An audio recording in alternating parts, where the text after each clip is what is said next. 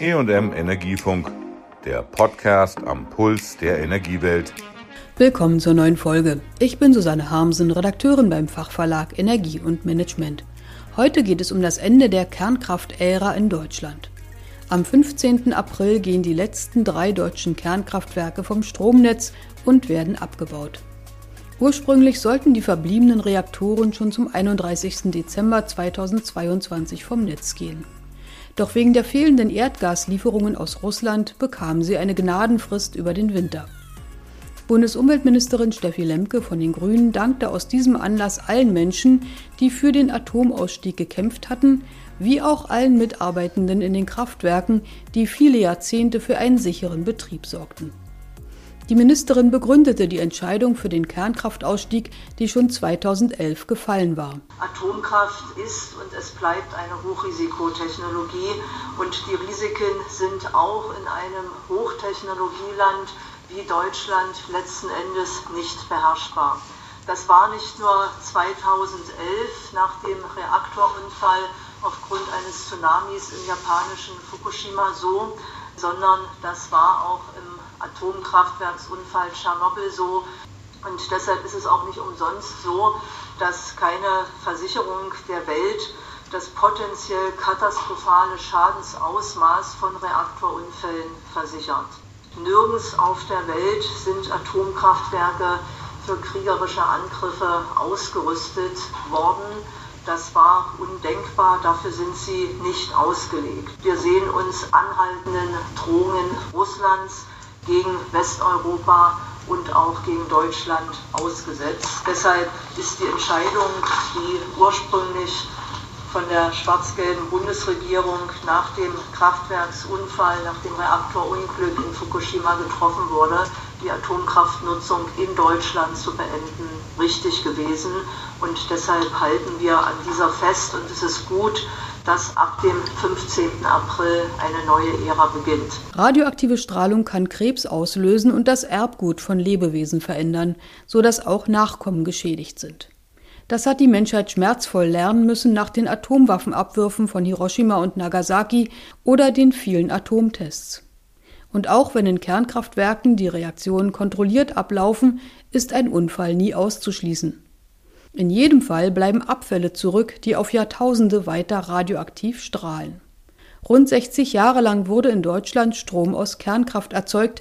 Die Beseitigung der strahlenden Reste wird ähnlich lange dauern, so die Prognose von Wolfram König, Präsident des Bundesamtes für die Sicherheit der nuklearen Entsorgung BASE. Es wird noch einmal mindestens 60 Jahre dauern, um diese Lasten zu beseitigen, einen Zustand herzustellen, der einen überwachungsfreien Zustand von geschlossenen Endlagern beinhaltet. Und dieses, glaube ich, macht deutlich, erst mit dem sozusagen Erreichen dieses Zustands ist der Ausstieg in Deutschland aus der Atomenergie wirklich vollzogen. Schwach- und mittelradioaktive Abfälle mit einem Volumen von 100 olympischen Schwimmbecken sollen ab 2027 in den Schacht Konrad bei Salzgitter verbracht werden. Die aktuellen Zwischenlager überall in Deutschland seien keine Dauerlösung, erinnerte König. Langzeitzwischenlager sind kein Ersatz für Endlagerung. Beton, Stacheldraht, Wachmannschaften, Stahl können eben nicht stabile geologische Strukturen ersetzen, die wir suchen, die gesucht werden für eine sichere Endlagerung, die dauerhaft und eben überwachungsfrei dann auch stattfinden kann. Von daher ist die Zwischenlagerung, wie das Wort sagt, eine Übergangslösung, die nicht auf eine sehr lange Zeit ausgedehnt werden darf und die uns immer wieder ermahnt, so schnell wie möglich ein Endlager in Betrieb zu bekommen für HAW und das in Planung befindliche Endlager in Konrad in Betrieb zu bringen. Ein Endlager für die hochradioaktiven Abfälle sei noch nicht gefunden. Dank des Ausstiegs könne man nun aber wenigstens die Abfallmenge beziffern, für die das Lager reichen muss, sagte König. Was auch mit dem Ausstieg verbunden war, war eben, dass die jahrzehntelange Diskussion in Deutschland, die über die ungelöste Entsorgungsfrage geführt wurde, nämlich die Frage pro, contra Kernenergie, beendet ist. Wir haben jetzt die Möglichkeit in Deutschland, uns auf die eigentlichen wissenschaftlich, technischen, gesellschaftlichen, politischen Fragen zu konzentrieren. Wie gelingt es in Deutschland, die sicherste Endlagerstätte gerade für hochradioaktive Abfälle zu erreichen? Und das ist eine Aufgabe, die in der Tat eine Herkulesaufgabe ist und bleibt. Die Umweltministerin machte die zeitliche Dimension der Endlagerung an einer einfachen Rechnung in Generationen deutlich. Steffi Lemke. Wir haben etwa drei Generationen lang Atomkraft genutzt in unserem Land und dabei Abfälle produziert, die noch für 30.000 Generationen gefährlich bleiben.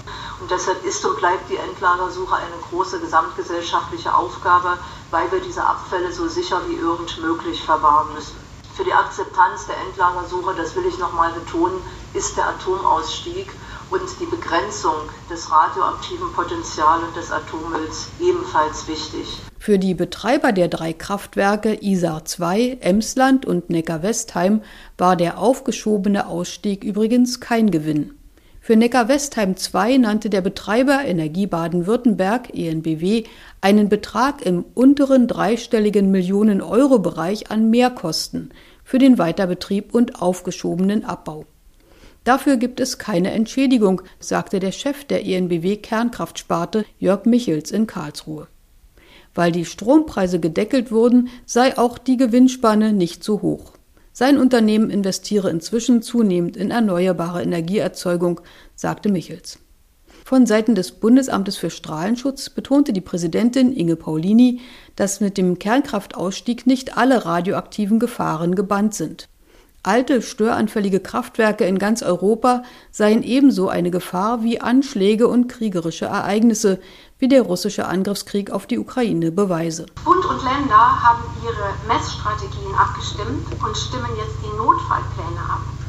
Es wurde ein übergeordneter Krisenstab für nukleare Notfälle unter Leitung des Bundesumweltministeriums geschaffen, das Radiologische Lagezentrum. Das Bundesamt für Strahlenschutz erstellt Lagebilder über die aktuellen, zukünftigen radiologischen Folgen eines Notfalls. Wir können feststellen, wir sind heute sehr gut aufgestellt. Ebenso ist festzuhalten, wir brauchen diese Fähigkeiten und einen starken Strahlenschutz auch dann noch, wenn in Deutschland keine Kernkraftwerke mehr am Netz sind. In unserer Nachbarschaft werden sie weiter betrieben, neu gebaut und geplant und Strahlung macht an unseren Grenzen nicht Halt. Aus all diesen Gründen müssen und werden wir weiterhin aufmerksam sein. Wir brauchen auch in der Zukunft einen starken Strahlenschutz. Deutschland betreibt das zahlenmäßig größte Radioaktivitätsmessnetz weltweit und verfügt damit auch über ein funktionierendes Frühwarnsystem. In den letzten Monaten hat das BFS diese Informationen und Messdaten auch internationalen Partnern zur Verfügung gestellt. Diese Zusammenarbeit auszuweiten und zu vertiefen, das wird eine der wichtigen Aufgaben der nächsten Jahre sein. Und auch in Deutschland gibt es weiter Strahlungsquellen in Form von Versuchsreaktoren, einer Urananreicherungsanlage und einer Brennelementeaufbereitungsanlage in Hanau, erinnerte Ministerin Lemke. Die Entscheidung gegen die Kernkraft ist auch energiewirtschaftlich relevant, wertete Simone Peter, Präsidentin des Bundesverbands Erneuerbare Energie BEE. Kernkraftwerke seien inflexibel mit hohen Volllaststunden und daher nicht mehr kompatibel mit den Bedürfnissen der volatilen erneuerbaren Energien.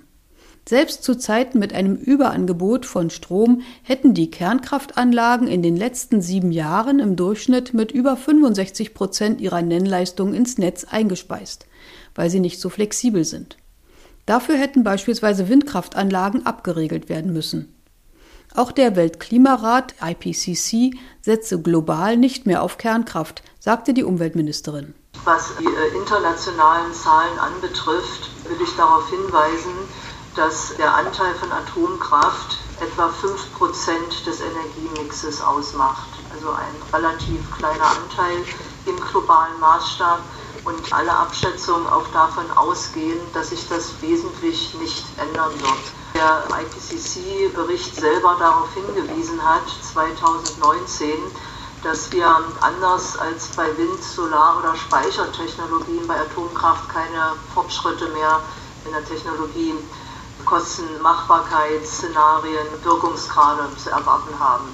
Das heißt, der Ausbau der Erneuerbaren bleibt der preisgünstigere und vor allem der Weg, der schneller geht, wenn wir die Klimaziele erreichen wollen. Im Rahmen der Plattform Klimaneutrales Stromsystem müsse für Deutschland ein neues Energienetzwerk entstehen, forderte die BEE-Präsidentin Peter.